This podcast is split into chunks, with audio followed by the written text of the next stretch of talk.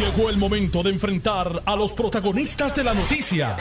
Esto es el podcast de En Caliente con Carmen Jovet. Comenzar En Caliente, les acompaño hasta las 4 de la tarde. Tengo entrevistas con protagonistas de las noticias, tengo reportajes desde el lugar de los hechos, tengo opiniones, tengo análisis noticioso, de todo encuentra usted en este programa. Y comienzo la jornada de hoy con el titular de la Autoridad de Energía Eléctrica, el ingeniero Josué Colón. Buenas tardes, ingeniero Colón.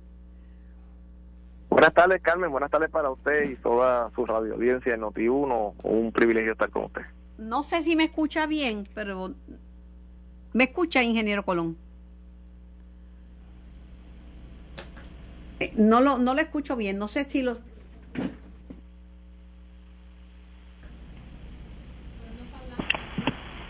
No la escucho, Carmen. No lo escucho bien. Vamos, no sé si hay que generar la llamada, no sé qué problema hay aquí. No escucho al ingeniero Colón.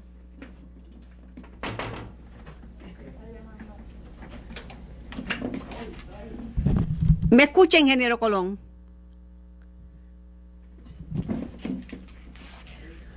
Creo que hay un problema con las bocinas. Buenas tardes, ingeniero Colón. Sí, buenas tardes, Carmen. Un privilegio estar con usted y la audiencia de su programa en Noti Uno. Espero que me puedan escuchar. Ahora lo escucho bien. Oiga, ingeniero, yo no tengo, ¿verdad?, energía con la Autoridad de Energía Eléctrica. O sea, la mayor parte yo lo genero solar, pero como que se han calmado un poquito los apagones, ¿verdad? Sí, yo, de verdad, Carmen, que ha sido un trabajo y un esfuerzo conjunto de los empleados que están en las centrales generatrices, en operaciones, en el área de mantenimiento, lo que ha logrado que las unidades de la Autoridad de Energía Eléctrica hayan recobrado mayor confiabilidad. Nos falta mucho trabajo por realizar todavía, pero sí, la percepción que usted tiene es correcta. Las interrupciones de servicio por deficiencia en generación pues se han prácticamente reducido al mínimo en los pasadas 4 o 6 semanas. Usted dijo que le iba a meter bien fuerte, bien duro de cara a la temporada navideña. Ese fue su compromiso. Correcto, y lo estamos cumpliendo. De hecho, para ponerla al tanto de lo que está ocurriendo, el viernes pasado comenzamos una primera etapa agresiva de mantenimiento con EcoEléctrica.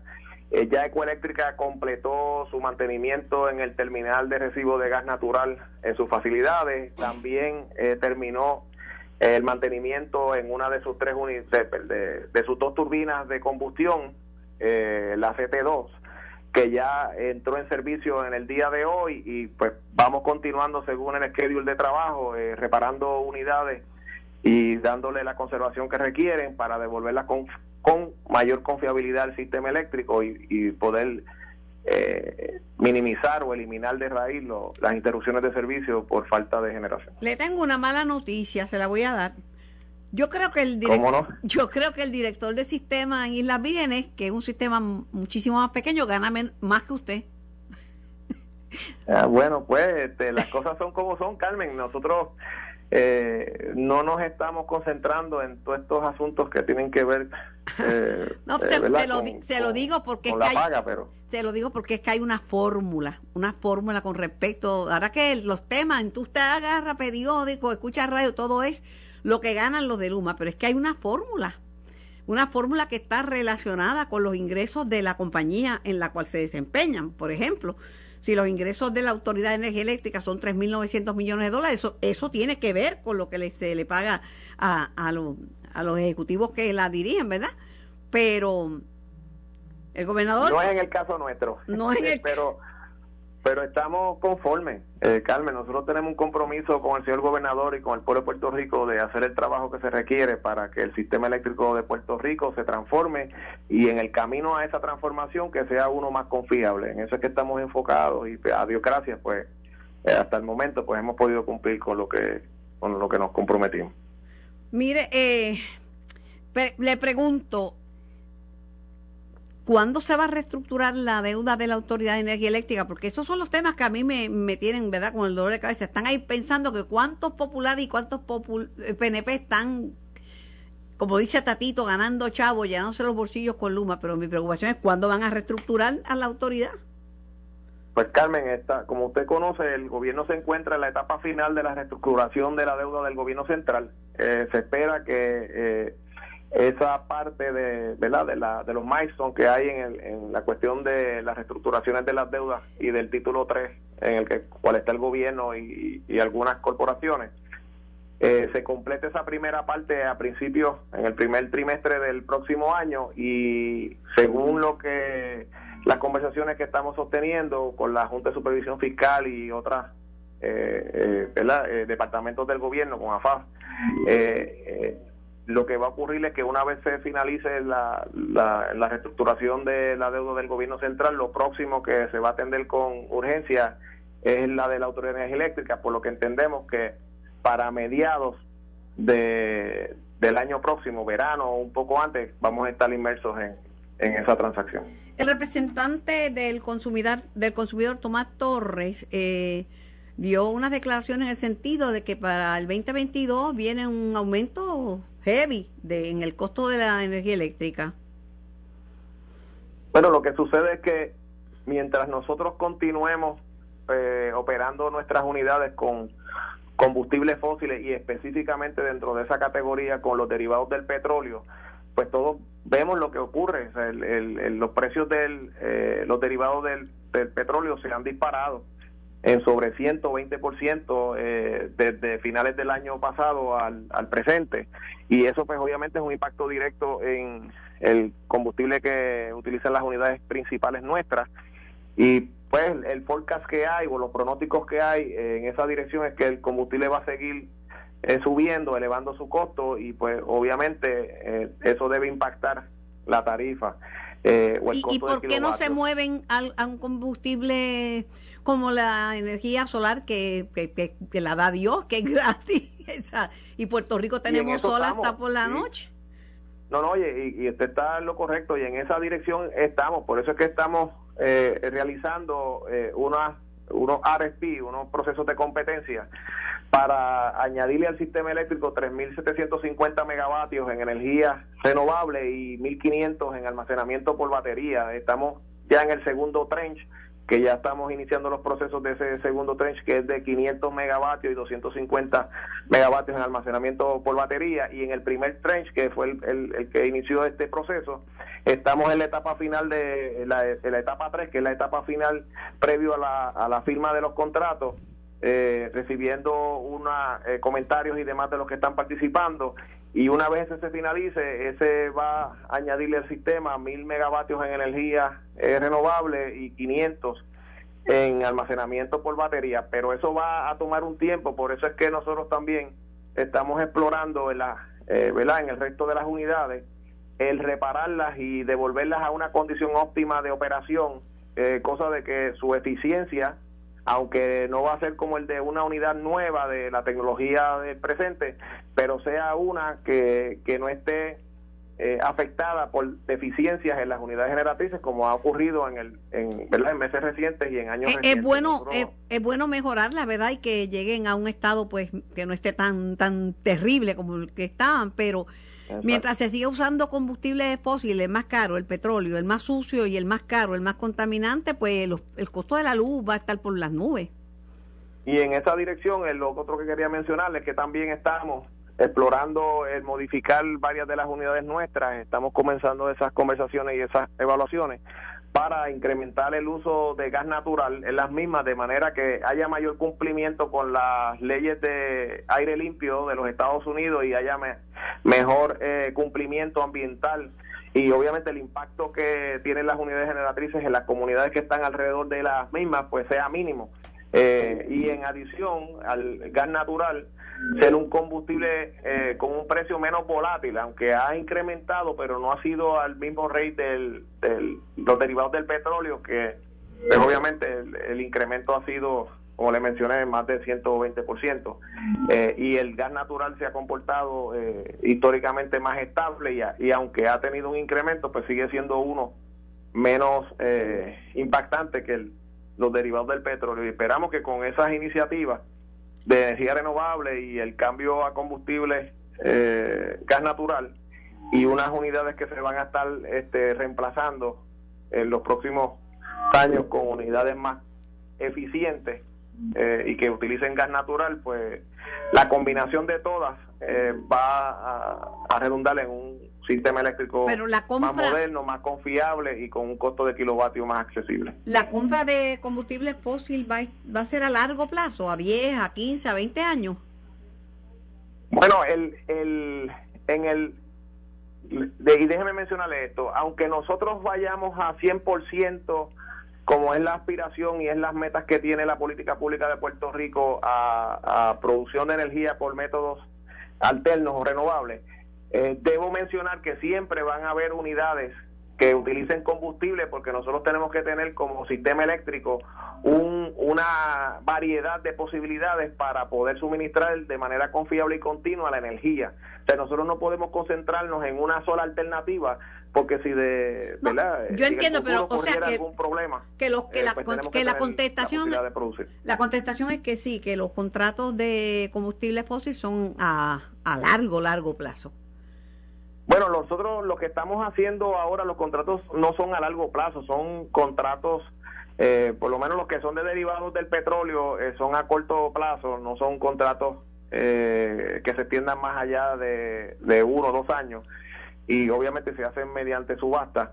Los contratos que están asociados a gas natural, pues esos tienen unas particulares distintas, y se hacen la autoridad los ha hecho a términos de 2 años en unas ocasiones, y entonces actualmente pues hay unos que se renegociaron en el área de EcoEléctrica para suministrar gas natural a la costa sur, y pues esos tienen unos términos mayores, pero en esencia lo que se persigue es tener una estabilidad del sistema eléctrico y un mejor control de precios a medida que el sistema se va moviendo y transformando hacia energía renovable y hacia más producción de energía. Pero los contratos de petróleo son ¿a qué? ¿A 10 años? ¿A 15 años?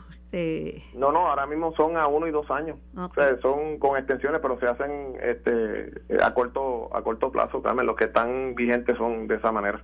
Ninguno es a 10 años ni a 5 años, tan siquiera. Porque la verdad es que seguir pagando la energía más cara por el problema del petróleo y que por un lado es lo tienen como una alternativa, pero no es la mejor alternativa, es la alternativa que la mayoría de los países está descartando, porque usted no puede controlar el petróleo, usted no puede controlar. Exacto. De hecho, no es la mejor alternativa, Carmen, para dejarlo meridianamente claro, por eso es que nosotros nos estamos moviendo en otra dirección, y las unidades que queden disponibles en el sistema eléctrico que sean con uso de combustibles fósiles van a ser con gas natural. Bueno, pues gracias mil por su participación en nuestro programa. Que tenga linda tarde. ¿Cómo no, Carmen? Estamos en vivo, el programa es para ustedes. La situación se está tornando bien caliente desde que Tatito dijo que líderes del PNP y del PPD se están literalmente hartando, fue lo que dijo, con los billetes de Luma. No sé si él pueda pasar una ley prohibiéndole a gente, a líderes de los partidos que no escoger sus clientes. Bueno, no sé lo que piensa Tatito. Pero tengo al nuevo secretario de Educación en línea, el licenciado Eliezer Ramos Paredes. Licenciado, buenas tardes.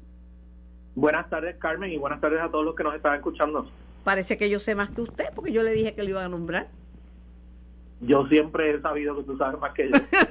Es más, y le voy a decir que lo van a confirmar. Pues vamos a ver, ese camino me falta por recorrerlo, pero ha sido pitoniza en todo este proceso. Bueno, sí, porque yo le digo que lo van a confirmar. Cuando lo confirme, me reconoce que tenía la razón las 2 veces. Lo voy a hacer. Oiga, pero usted fue afortunado porque se quedaron 36 guindando. Un año guindando, esperando, ¿verdad?, por la confirmación. Y es difícil estar en ese proceso, ¿no? A las personas que se hacen disponibles para el servicio público, ¿verdad?, les resulta desesperante estar un año esperando por su confirmación. Lo es, yo espero y confío en que no sea mi caso. No va ¿verdad? A ser. No va a ser.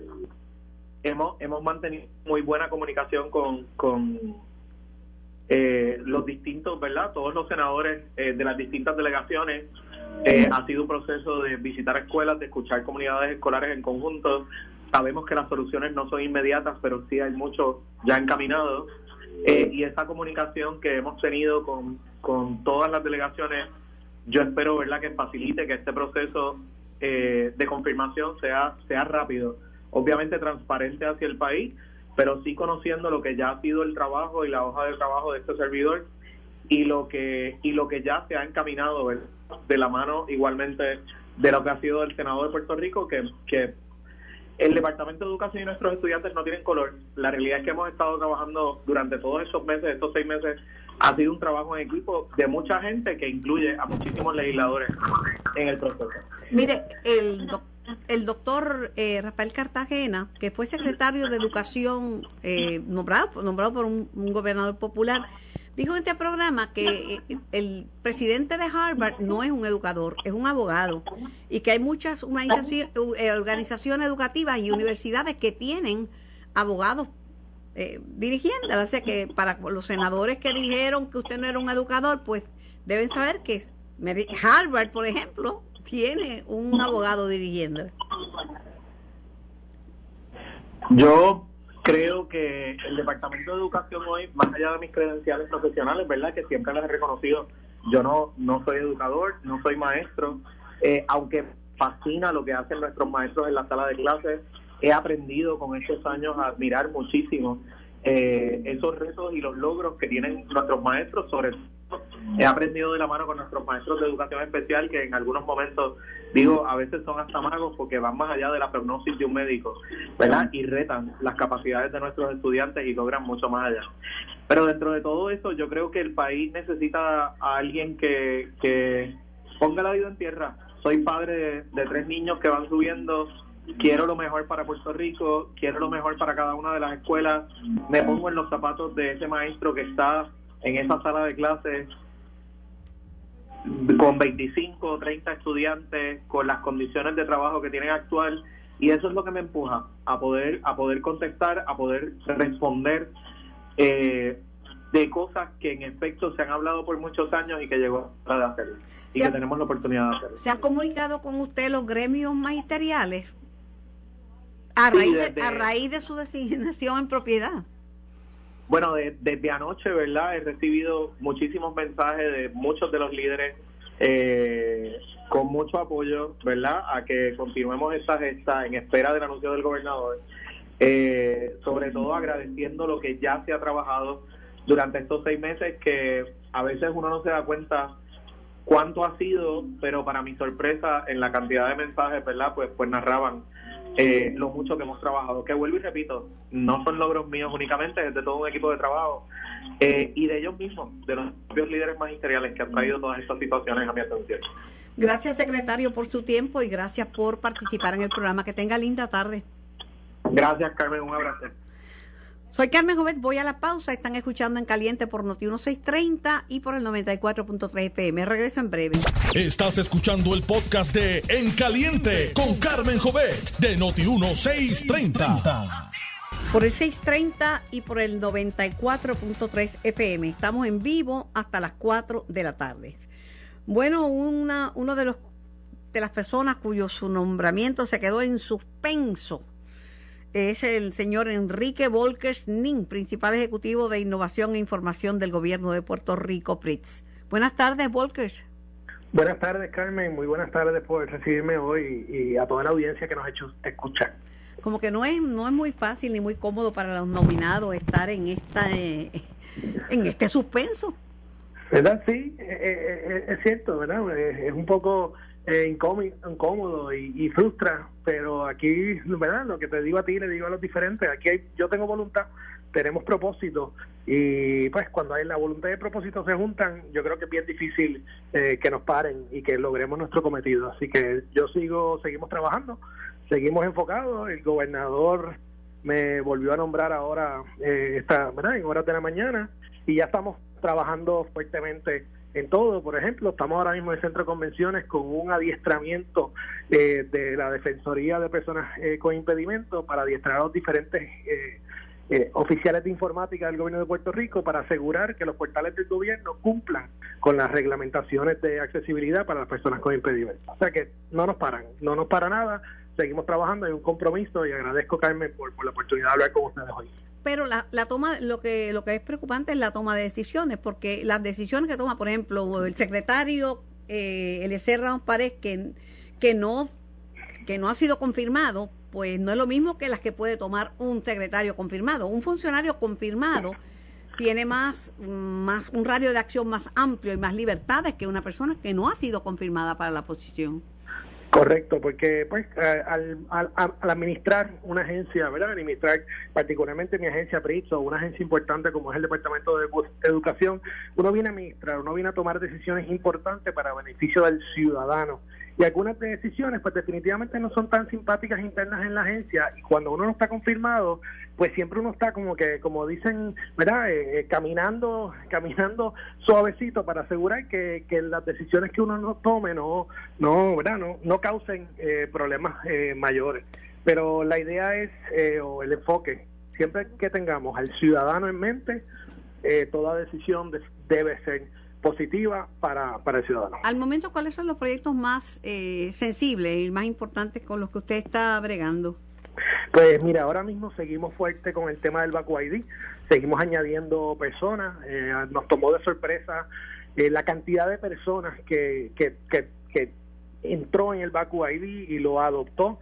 En estos días estamos lanzando nuevas funcionalidades, tenemos el otro sistema de integración de agencia, que es el sistema ideal, que es el sistema que finalmente elimina la petición de documentos al ciudadano cuando el ciudadano tiene que ir a pedir un servicio a la agencia de gobierno. Ese sistema ya está en vivo y estamos integrando a las diferentes agencias de gobierno para asegurarnos que nadie le pida al ciudadano documentos que ya tiene, documentos como antecedentes penales, como certificado del crimen, certificado de no deuda, todos esos documentos ya el sistema lo integra y los elimina de los requisitos para pedir servicio. Estos son dos ejemplos de cositas que tenemos, pero tenemos un listado bien grande de esfuerzos que hay que darle continuidad. Como dijo el gobernador de Puerto Rico esta mañana, su enfoque es darle continuidad a su gobierno, y por eso estamos nuevamente hoy en pie de lucha para seguir implementando la política pública de tecnología. Muchísimas gracias por participar en el programa y suerte. Excelente. Gracias Carmen, seguimos y a la orden siempre. Gracias. Era el secretario, el principal ejecutivo de Innovación e Información del gobierno. Tengo a Joaquín Bolívar III, presidente de la Asociación de Turismo y Hoteles, de Hoteles y Turismo. Buenas tardes. Buenas tardes, Carmen. Placer de saludarte como siempre. Pues buenas noticias, chicos. Así mismito, como hemos estado diciendo hace ya un tiempo, estamos esperanzados de que esta temporada que viene va a ser una temporada que va a estar rompiendo récords de todo lo que hemos visto nosotros. Bueno, aquí en tiempo ya se rompieron récords en los primeros 10 meses del año. Correcto. Hasta octubre ya se había roto récords comparado con todos los años anteriores, de ingresos y de reservaciones y de todo. Sí, esto se debe a varios factores, ¿no? Pero principalmente es que aquí en Puerto Rico hemos demostrado que en todo momento hemos sido el punto de la lanza en cuanto a salubridad y a seguridad. Aquí en ningún hotel hubo brote alguno durante el periodo del pico de la emergencia. Y ahora pues con la penetración que ha habido con la vacunación aquí en la isla, pues la gente está viajando para acá sintiéndose seguro, sabiendo que están viendo un destino donde no están exponiendo a su familia a riesgo adicional. No, y el evento que se va a celebrar, el de Dick Clark, New Year's Rockin' Eve, es un evento que ha traído, bueno, según el DMO, ha traído un 42% de alza en las reservaciones.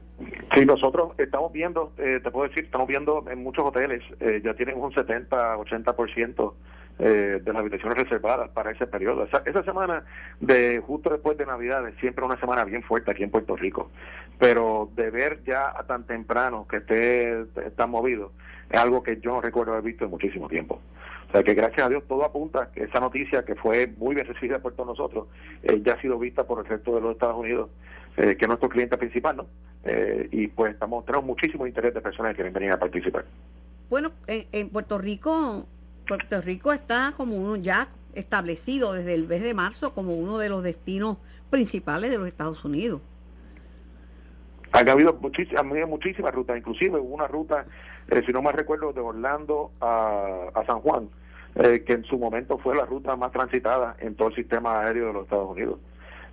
Aquí, pues, gracias a Dios, las personas que no pudieron viajar por mucho tiempo están buscando, como quien dice, un flight to safety, están buscando un destino que tenga todos los beneficios y los privilegios de estar en los Estados Unidos. Y qué mejor sitio que Puerto Rico, donde no tiene que estar exponiéndose a asuntos internacionales o cláusulas internacionales que como han habido durante este año. ¿El año 2019 fue un buen año para el turismo? El año 2019 ya se estaba viendo la recuperación de toda la industria. Lo que pasa es que, pues, desafortunadamente, ya como sabemos, ya, pues, la recuperación fue corta. Pero esa es la vara para medir en tiempo reciente con lo que ha ocurrido. Si uno está buscando un año anterior que fuera superior, uno tendría que ir atrás hasta el 2006.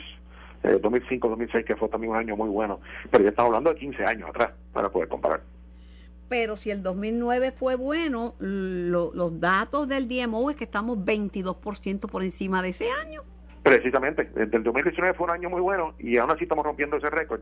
Esto es algo bueno para todo el mundo, para la industria, para los empleados y asociados que están dispuestos y disponibles para volver a trabajar con nosotros, pero ese es otro cuento.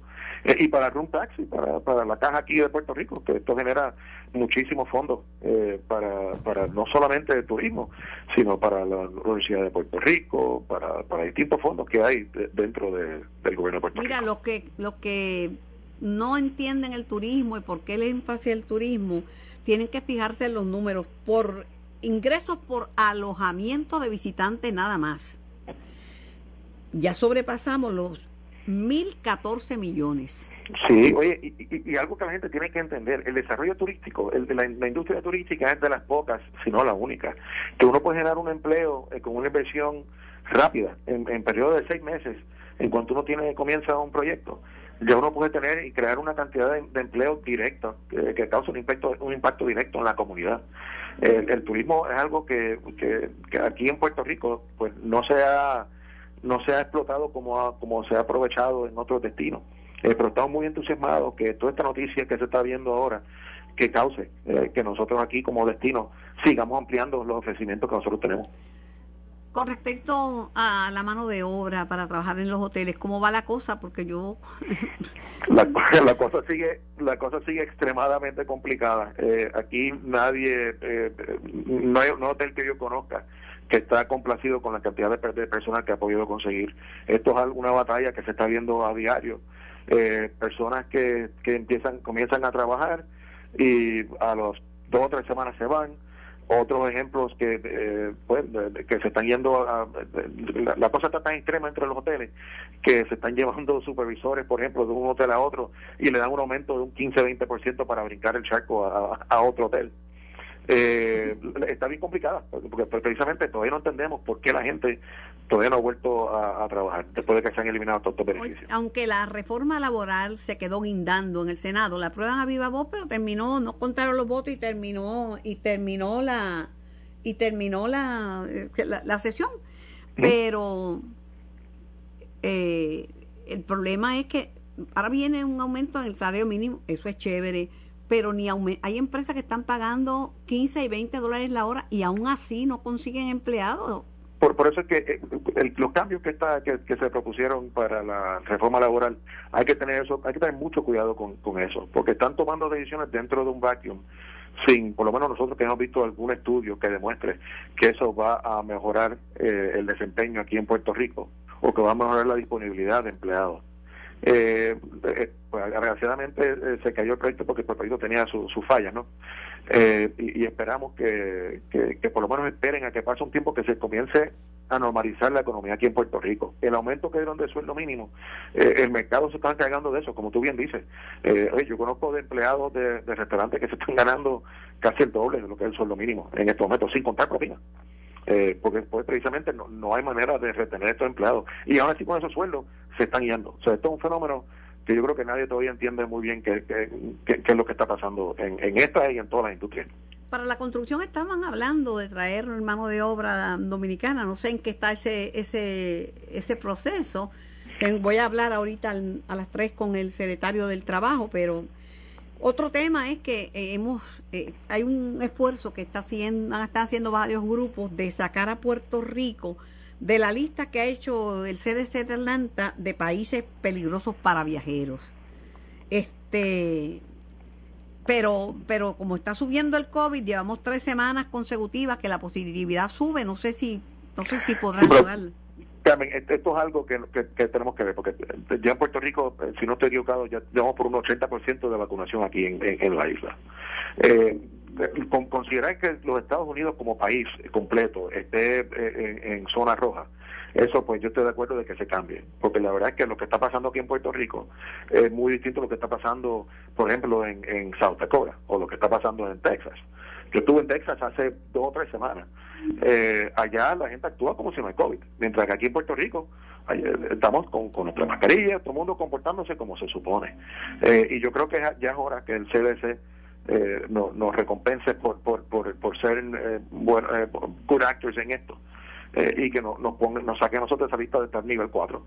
Aquí lo que pasa en Puerto Rico no es lo mismo que está pasando en otros destinos de Estados Unidos de COVID. Aunque hemos hablado de buenas noticias, ¿cuál es el principal reto que tiene la industria turística al día de hoy? Más que nada es infraestructura, Carmen. Son los asuntos, no solamente energía eléctrica, que es el tema del día, ¿no?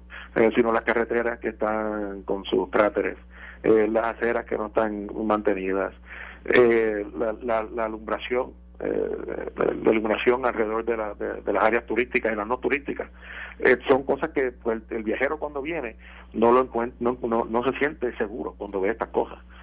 Nosotros hemos tenido varias conversaciones con el gobierno sobre esto y tenemos ahora una reunión que nos pautaron para enero para reunirnos con los distintos municipios y oficinas del gobierno central para ver cómo se consigue una mejor coordinación con reparar esto, porque nuestro temor principal son 2.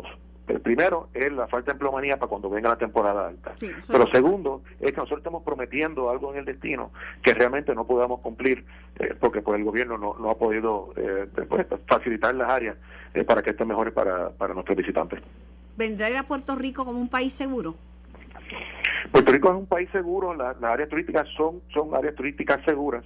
Lo que ciertamente pues queremos que esa imagen que se llevan los visitantes a Puerto Rico, que vaya con la realidad que nosotros sabemos que sí es un destino seguro. Porque la gente cuando viaja, principalmente hay toda una industria enfocada a las personas que viajan solas, principalmente mujeres que viajan solas, a la seguridad de mujeres que viajan solas. De hecho, hay portales donde tú encuentras a qué lugares, en qué hoteles, en qué ciudades, pero la seguridad es un tema puntual. Sí, las viajeras que viajan solas es una industria también muy muy importante. Tengo muchas amistades mías que pues, han hecho eso, no solo que han venido a Puerto Rico, sino alrededor del mundo entero, hasta safaris han hecho y de todo.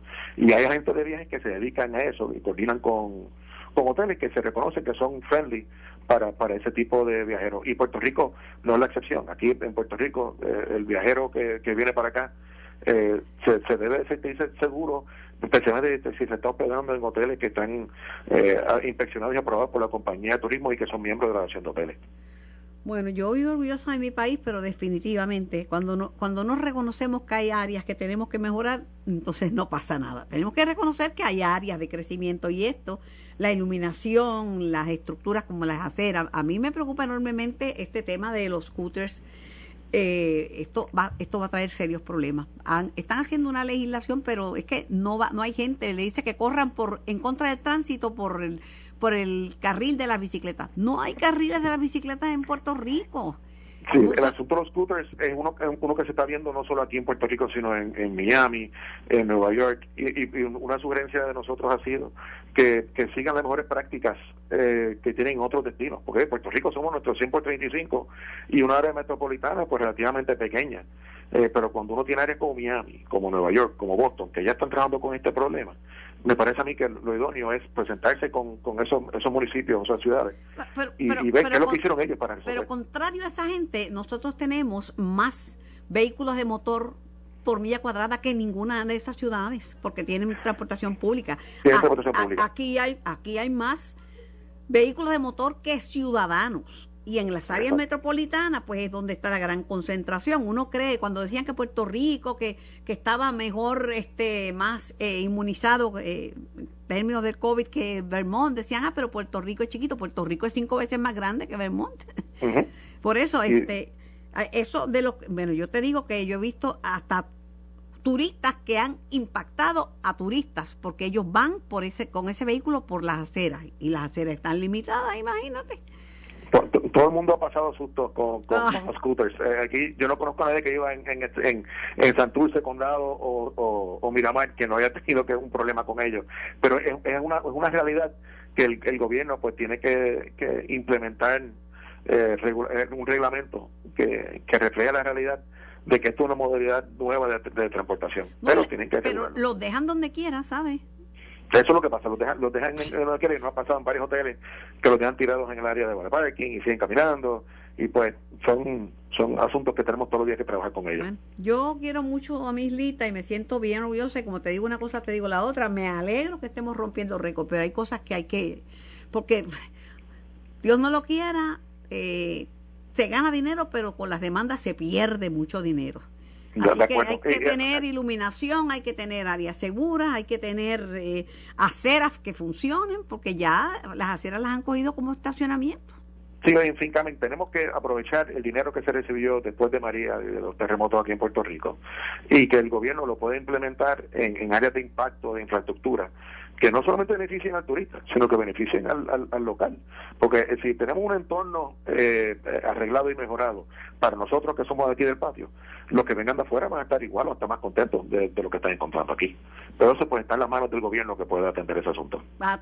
Establecidos estos retos que mencionas de infraestructura, que podemos mejorar, de legislación necesaria para estos vehículos, no es menos cierto que vamos a tener un año sin precedentes en materia turística. Y eso no lo despinta a nadie y es bueno para el país.